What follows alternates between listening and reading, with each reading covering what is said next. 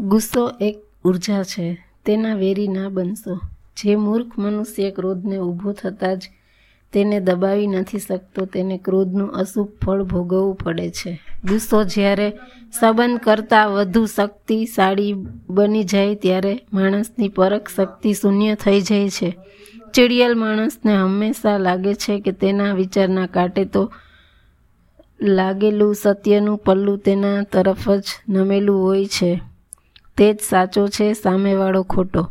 ગુસ્સાનો અર્થ એટલો જ છે કે આપણે આપણા કાબૂમાં નથી, આપણા શાંત, સહજ સ્વભાવની પરિચિત નથી, પણ અચાનક આવતા ગુસ્સાનું મુહૂર્ત કોઈ પંચાંગમાં નથી હોતું. ચીડિયલ વ્યક્તિની ચાલ ઘાણીએ ફરતા બળદ જેવી હોય છે. એ ચાલે તો છે, પણ ક્યાંય પહોંચતી નથી.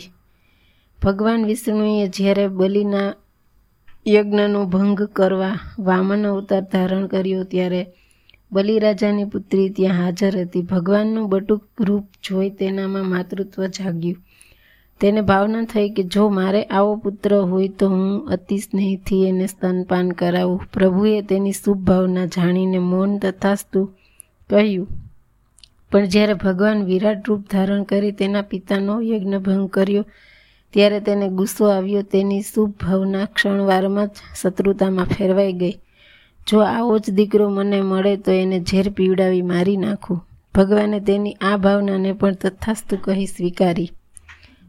બલિરાજાની એ પુત્રીનો આખો ભવ ગુસ્સો, ગુસ્સાને ઉછેરવામાં પસાર થઈ ગયો. ગુસ્સો વેર બનીને બીજા જન્મમાં પણ ટકી રહ્યો. બીજો જન્મ રાક્ષસી પૂતના રૂપે થયો. પૂતનાએ પોતાના સ્થાને ઝેર લગાડી કપટથી કનૈયાને ઝેર દૂધ પીવડાવ્યું, પણ કનૈયાએ ઝેરની સાથે સાથે તેના પ્રાણ પણ ચૂસી લીધા. સામેની વ્યક્તિ પર ગુસ્સો, ગુસ્સે થતાં પહેલાં આપણે એ વ્યક્તિની જીવનશૈલી તપાસવી જોઈએ. શું એ વ્યક્તિ વાતે વાતે ખોટું લગાડે છે? શું એ વ્યક્તિ દરેક વાતમાં બીજાને નિંદા કરે છે?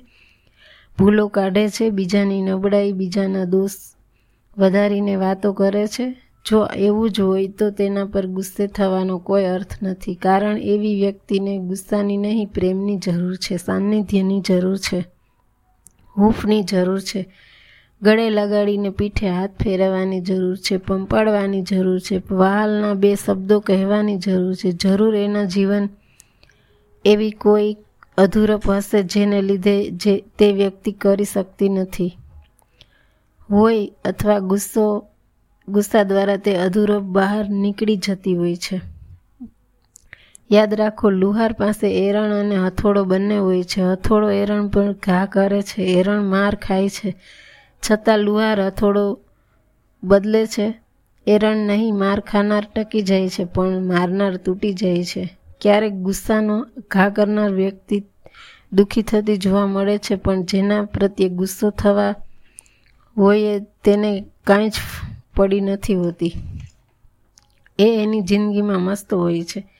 બીજાને ઈર્ષા થાય એવું જીવતી હોય છે. નદીઓમાં અને દરિયામાં રોજ કચરો ઠલવાય છે, છતાં પાણી પોતાનો ગુણધર્મ છોડતું નથી. આપણી સજ્જનતા પણ એમાં એમાં જ છે કે બિનઉપયોગી વ્યક્તિનું પણ સન્માન કરીએ. સાઠ ટકા રોગો માનવના શરીરમાં ઉકેલ્યા વગર ઝઘડા અને વેરવૃત્તિથી થાય છે. કારણ ગુસ્સો જીવનમાં શાંતિની જગ્યાએ નવા પ્રશ્નો ઊભા કરે છે. ગુસ્સો એક શક્તિ છે, ઊર્જા છે. તેની કોઈની સાથે વેરવાળવામાં ઉપયોગ ન કરવો. પેંગ્વિન દરિયાના ખારા પાણીને સાદા પાણીમાં પલટી શકે છે તો આપણે તો માણસ છીએ. શું ના કરી શકીએ. ગુસ્સો વેરનું રૂપ ધારણ કરે તે પહેલાં ગુસ્સાને જુસ્સામાં પલટી જીવનનું સૌંદર્ય વધારીએ.